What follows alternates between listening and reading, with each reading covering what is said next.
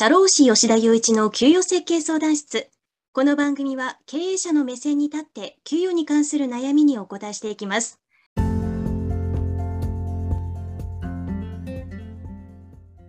はい。それでは今週も始めていきましょう。今週はありがたいことにご質問をいただいております。リモートワークの会社を経営しています。従業員から水道光熱費、通信費、環境設備、まあ、机の費用とかですね、を会社で負担してほしいと相談がありました。これってどうするべきですか？っていうことなんですけれども、はい。まあそうですね。あの、業務に関する費用負担のご質問なんですけれども、えっと、まず原理原則論でご回答すると、えっと、業務に関係する費用は会社が負担するべきです。なんで、まあ、ちょっとそのご質問とはそれるんですけれども、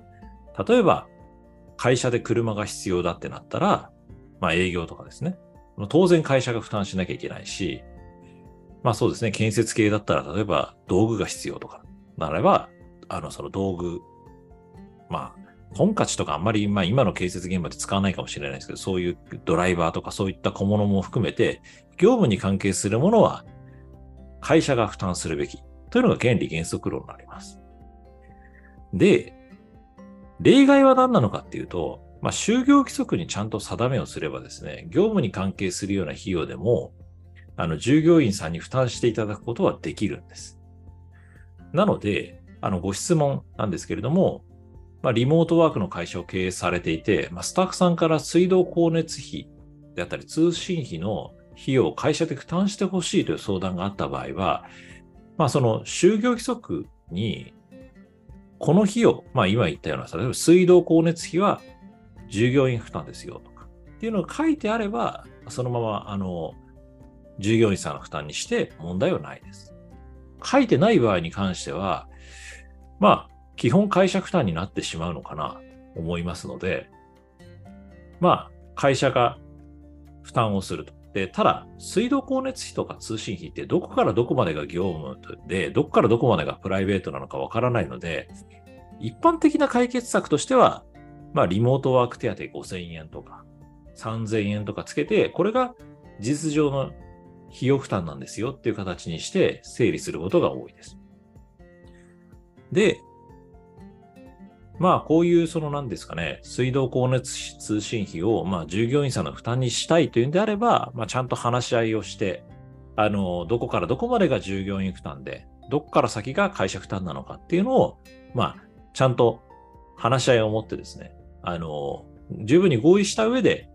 就業規則に明記してご負担していただくことをお勧めします。はい。ということで、まあ、簡単にまとめると、まあ、就業規則にちゃんと書けば、従業員さんに業務に関する費用の負担はしてもらえるっていうことです。はい。で、ここから、まあちょっと、あの話の趣向を変えてですね、会社経営者として自己負担について気をつけるべき点があるんで、そのことについてお話ししていきたいと思います。まあ、あの、基本的にはその、業務に関する費用っていうのは会社が持つべきだと思うんですけれども、まあ、良い自己負担もあれば悪い自己負担もあるって言ったところです。で、まあ、私、今開業してるので、あの、まあ、法人の代表者ということですから、まあ、まあ、会社の経営者側になるわけですけれども、まあ、それまでは、あの、サラリーマンやってましたから、あの、どちらの気持ちもわかると。で、サラリーマン時代振り返ってみると、まあ、意外とちょこちょこ自己負担ってあったよなって思います。例えば、まあ、小さいものだと、午前中ある会社に行きましたと。で、そこから午後のアポまで時間があるから、じゃあ、外回り中には時間潰しでカフェに入りましたよくある話だと思うんですけれども、まあこれって、わざわざそれ領収書で生産してる会社ってあんまりなくて、従業員さんが負担してると思うんですね。で、こういうのも、まあなんかたまりたまっていけば結構な金額になると思うんですよ。で、まあ、それの最たるものが、まあ、接待交際費として生産できないような飲み会の費用。これって、実は負担してましたみたいなことってあると思うんです。で、これが多いと従業員の満足度がすごく下がると思います。まあ、例えばですよ。週に1回、まあ、お客さんとの飲み会があると。で、まあ、お客さんとの飲み会っていうのは別にマイナスだけじゃないですし、プラスもありますから、まあ、人生いろいろ学べるとかもありますけれども、まあ、今風の若者の考えで言えば、やっぱりその飲み会の時間って時給が出ないんですか？とかいう人もたくさんいるわけです。で、その気持ちはすごいよくわかります。まあ、ただ、労働基準法上、その出席が義務付けられてなければ、まあ、基本的に会社の従業員として、まあ、自由な意思で飲み会に参加した場合っていうのは、そこは労働時間じゃないので、まあ、時給とか発生しないんですよ。とはいえ、まあ、心理的にはま仕事の延長線上で、まあ、ほぼほぼ仕事じゃないですか。気を使わなきゃいけないし、まあ、ゆっくりリラックスしてご飯食べることに集中するようなことができないわけです。まあ、そういった中でですね、その、じゃあ、例えば飲み会の企業とかが割り勘になって、従業員負担になってるってなったら、やっぱり、場合によっては、まあ、これもね、従業員さんからすれば、まあ、本来夜ご飯とかだったら、まあ、食べなきゃいけないものなんで、当然本人が負担するべきだっていうふうな論点もあるんですけれども、まあ、飲み会になれば費用も高額になるんで、結構な金額になると思うんですよ。で、これが頻度高ければ相当な負担になると思いますし、これって従業員さんの満足度の低下につながったりとか、まあ間接的には労働条件が実情低下してるのと変わらないので、まあ会社経営者としては気を配らなきゃいけない点かなと思います。なんで、こう、隠れ費用みたいなのがあるんであれば、まあ、会社としては、私は積極的に負担していった方が、まあ、いいのかなと思います。はい。で、こういうお話をするとですね、まあ、じゃあ何でもかんでも会社が負担していった方がいいのかっていうふうな話になると、私はそうは思わないです。っていうのは、ぱり人間って、まあ弱い生き物で、やっぱり何かこう自分の痛みを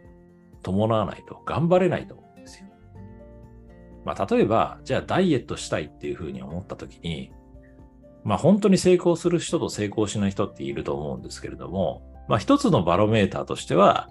まあそのいくらお金を使ったのかっていうことによってダイエットの成功確率って変わると思うんですね。例えば、まあジムとかの入会金とかで多額の費用、例えば50万とか100万とかかけてパーソナルトレーナーとかをつけてダイエットしようって決意した人と、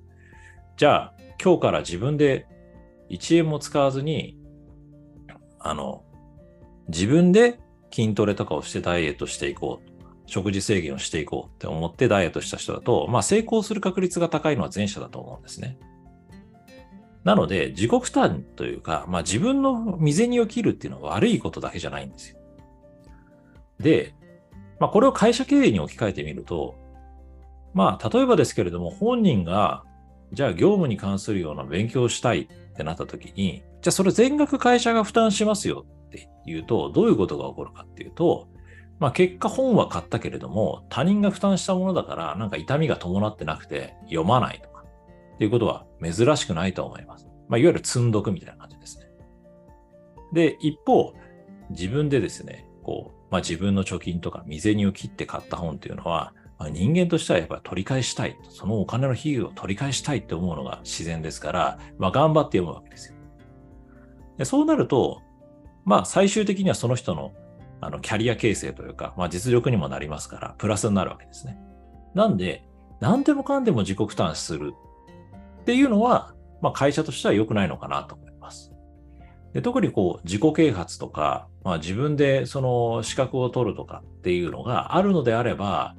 まあ費用負担に関しては全額会社負担とはせずに、まあ一定程度例えば半分は会社が持つけれども、半分は本人に負担させるとか、まあ、そういう形にした方が良い結果になる、なります。で、一応ちょっとこの資格の話について付随してお話をするとですね、まあ、仮にですけれども、業務命令として、じゃあ資格取ってください。で、そ、っていうふうに言ったんであれば、その資格取得費用っていうのは、やっぱり会社が原則持つべきだし、例えばこのセミナーに行って勉強してきてくださいって業務命令で言ったんだったら、まあ、もちろん会社が持つべきだと思います。まあ、ただ、その自由意志、まあ、この日本のなんていうんですかね、このホワイトカラーが多いっていう現状を考えると、やっぱり自立して自分で考えて何が必要なのか考えて能力開発していくっていうのは本人のためでもありますから、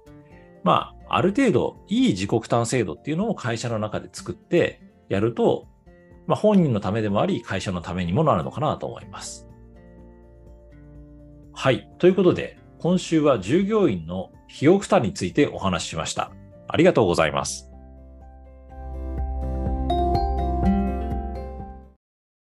ツイッターでも給与について発信しているので、ぜひフォローをお願いします。